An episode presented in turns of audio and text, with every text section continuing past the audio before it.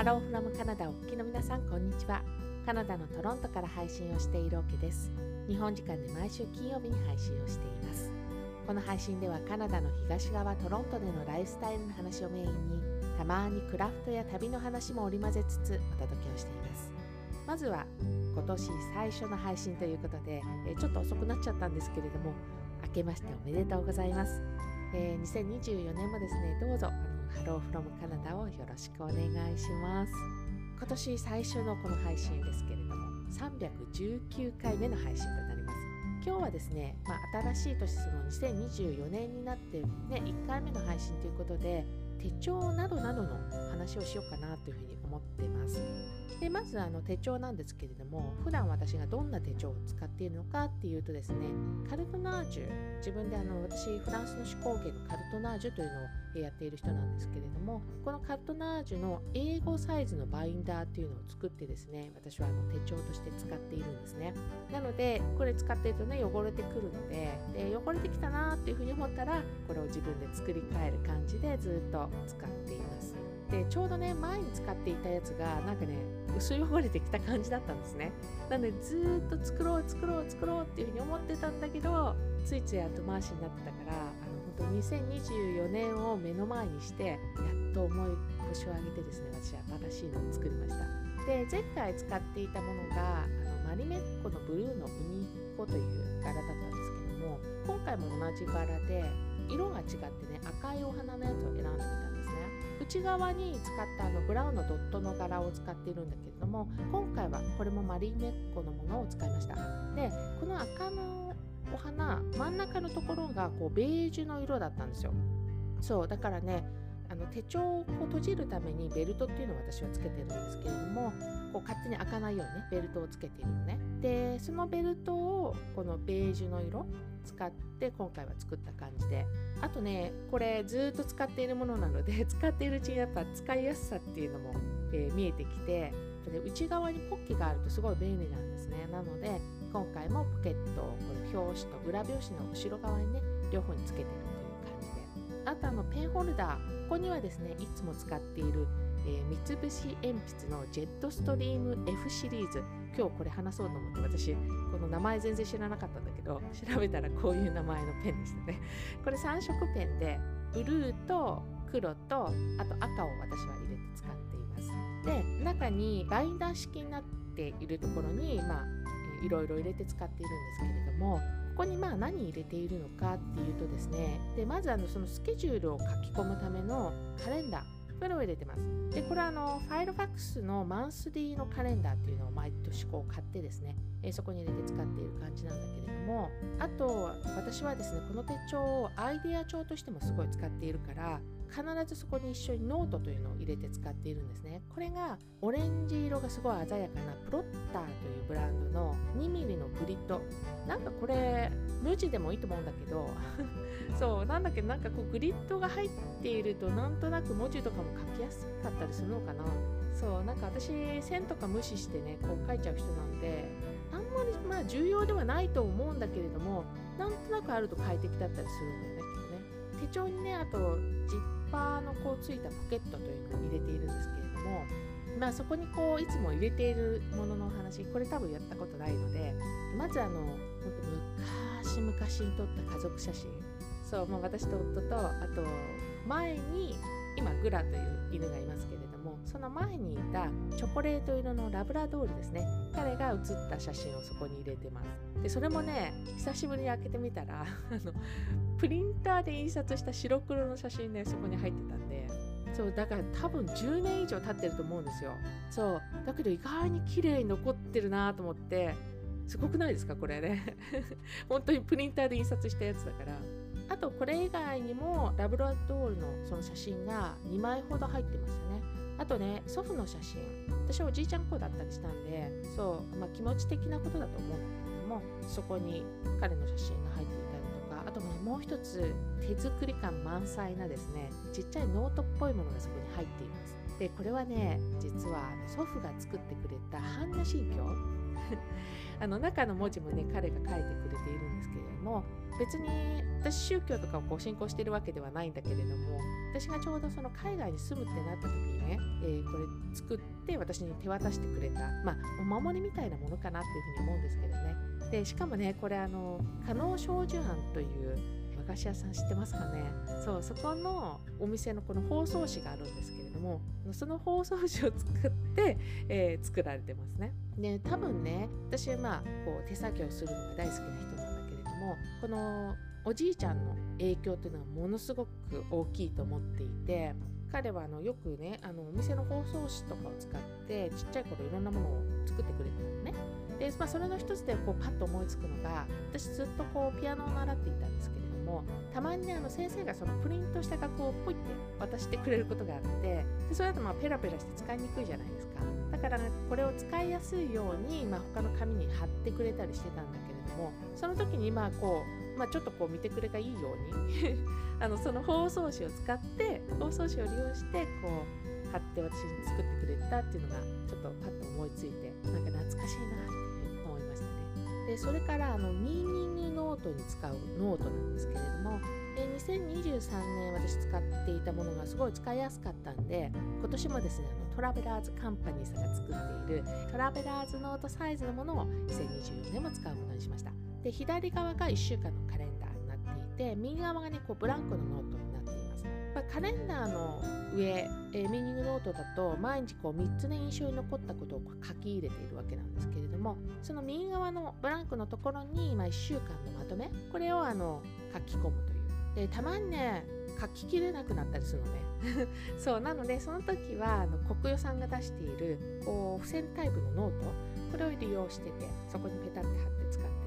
ま、あ、去年これあの配信でもお話していると思うんですけれどもこのノートって6ヶ月で1冊なんですよ。だから2冊で1年分というこういう風になっているんですね。今年もあのステッカーセット私はそのトラベラーズカンパニーさんが出しているステッカーセットっていうのがあってでそれも使っているのでこれ前半後半が分かりやすいようにね文字を入れています。表紙のところに。そうしないとねあのこれ本当にブランクなんです何にも書いてないの。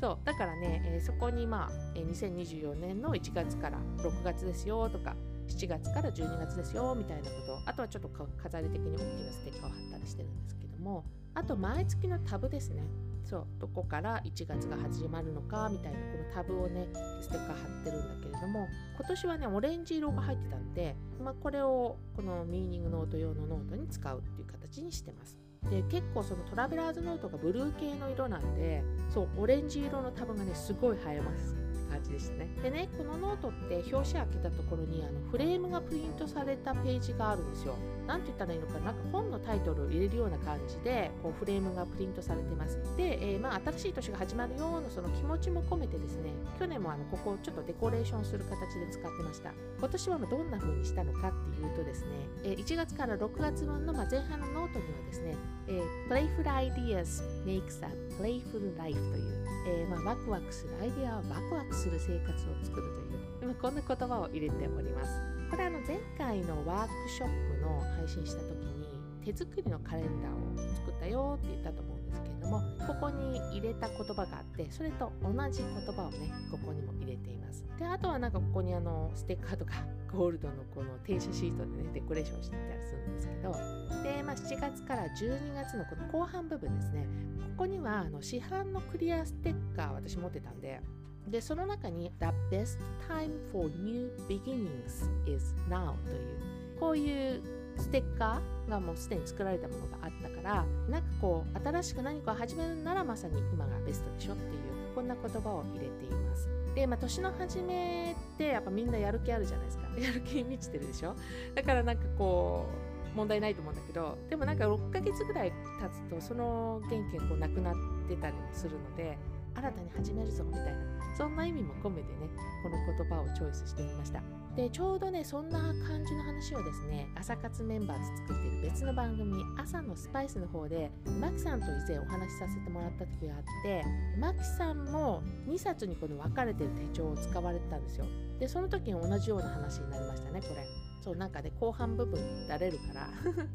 いいかもしんないねみたいなね。でノートのその表紙と、まあ、裏表紙の後ろ側で何も書いてないのね。なので、まあ、去年も同じようにやったんですけどステッカーシートの中にあのポケットとして使えるステッカーっていうのが入ってたんでこれを貼ってそれ以外にもね あの前半のノートにはすでにこのステッカーがいろいろ貼ってあります。先日ねあのトロントにあるこのセネカっていうカレッジの学生さんが作ったステッカーっていうのはですね zine イベントがちょうどあの日本に帰国する前ですねあって私遊びに行ったのでそこでこう売ってたからそれを買ってるんですけどもなんかねユニフォーム着たアライグマのステッカーだったんですね。で、まあ、トロントといえばそのアライグマ象徴的な動物だったりもするのでなんかそれはわかるんですけどなぜかあのトロントの公共交通機関 TTC という交通機関があるんですけどこのユニフォームを着てるんだよね。そうまあ両方とも代表的なものかもしれないけどなんでだろうね聞けばよかったですね。であとはあのこの前帰った時にその朝活のメンバーからもらったステッカーを一緒にそこに貼っちゃいました。まあ、こんな感じで1年くらい経つとその場所にですねいろんなステッカーがこう増えてったりします。でたまにこうパッケージとかに貼ってあって捨てられなかったステッカーとかもあってそれをこう貼ったりもしてて。でまさにねなんか2023年のノートとかでそんな感じにもうなってますね。でもう一つこれ手帳ではないんですけれどもブックジャーナル用のノートがなくなりそうだったんでこちらも帰国中にですねそのトラベラーズカンパニーさん、まあ、トラベラーズファクトリーというお店があるのでそこで買いましたね。で新しく買ったのは恵文社さんとのコラボアイテムみたいででこれあの真っ黄色の表紙なんですよ。すごい目立ちますよね。これをあのスタンプを押すためのノートとして作られたものでで、まあ、これを私は、えー、ブックジャーナルにしようかなと思って買ったのね。で今回こちらにもちょこっとだけカスタマイズしたいなというふうに思ってあの表紙のところにですねゴールドのエンボスパウダーで OK というふうに入れてみました。で同じようにあのミーニングノートに使っているノートと同じようにですね表紙開けたところにバンブックジャーナルですっていうことが分かるようにアルファベットのこう転写シートで文字を入れるっていうことをやってます。あとあの読書と関係のあるスタンプ私持っていたんで、まあ、それを今回は活用してですねちょっとデコレーションをするっていう感じで。あとさっき言ってたそのステッカーセットあるじゃないですか。であれをま買ってほとんど結構いろいろ使ってるんだけど私が全然使わないっていうものがあってですね。それがねあの手帳用のステッカーですね。もう手帳のためだけに作られたステッカーみたいな感じの何ていうのかなちっちゃいステッカーなんですけど例えばプレゼントのこうイラストが描かれたちっちゃいステッカー。多分これまあ誕生日とかに貼り付けるものだと思うんですけどそれとかあとは飛行機のステッカーがあってそれはあの多分旅行とかに貼るんですかね。で私ね手帳に関して言うとですね、まあ、全くと言っていいほど可愛らしさとは無縁でしてもうスケジュールを書くだけみたいな そういう感じなんでそうミーニングノートとかの方はねいろいろやりたくなるんだけど手帳にはねもうステッカーとか貼るとかもほぼないですねこれ。なので、まあ、もったいなくてずっといつも余ってたんですよ。なのでそのブックジャーナルをデコレーションするのにねその手帳用らしきステッカーっていうのも、まあ、ちょっと使ってみました。で、まあ、本をね私結構読むの遅遅かったりする人なのでなかなかこれ中いっぱいにならないんですけれどもで、まあ、これを書くようになってからいいなっていうふうに思ったことがあってそれはちゃんとね本を読んで自分が何を思ったりこう考えたりしたのかが分かりやすくなったなっていうふうに思ってます。でもちろん人間だからねその時こう思っても忘れちゃうことはあると思うんですね。でもなここに書いてあることであとこう読み返した時になんかその読み返してそこの自分で書いたものですよ。でそこで気がつくこともあったりするんでなんかブックジャーナルなかなかいい仕事してくれるなぁなんていうふうに思ってます。で、まあ、今日お話ししたですねこの手帳用のバインダーとかあとミーニングノート用あとブックジャーナル用のノートについてこれも動画にしてみました。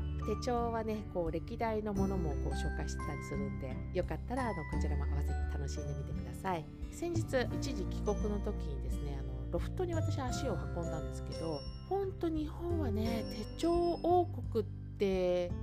じゃないかなっていうふうに思うくらい手帳の数が半端ないなっていうふうに思ったんだけれどももう見てるだけで楽しいですよね。逆にね、まあ、ここトロントだと本当選択の余地が少なかったりするけどもしかしたらなんか日本はいっぱいありすぎて迷うんじゃないかななんていうふうにそのロフトに行った時にすごく思いました。で皆さんね2024年はどんな手帳を使われるでしょうか？よかったらね教えてください。配信でもし話してるよっていう人がいたらお知らせしてくれたらぜひ聞きたいなっていうふうに思います。319回目の配信は手帳とミーニングノート用に新しくしたノートそしてブックジャーナルも新しくしたようなお話をさせていただきました。最後まで聞いていただきどうもありがとうございます。また次回の配信でお会いしましょう。カナダ・トロントからオケでした。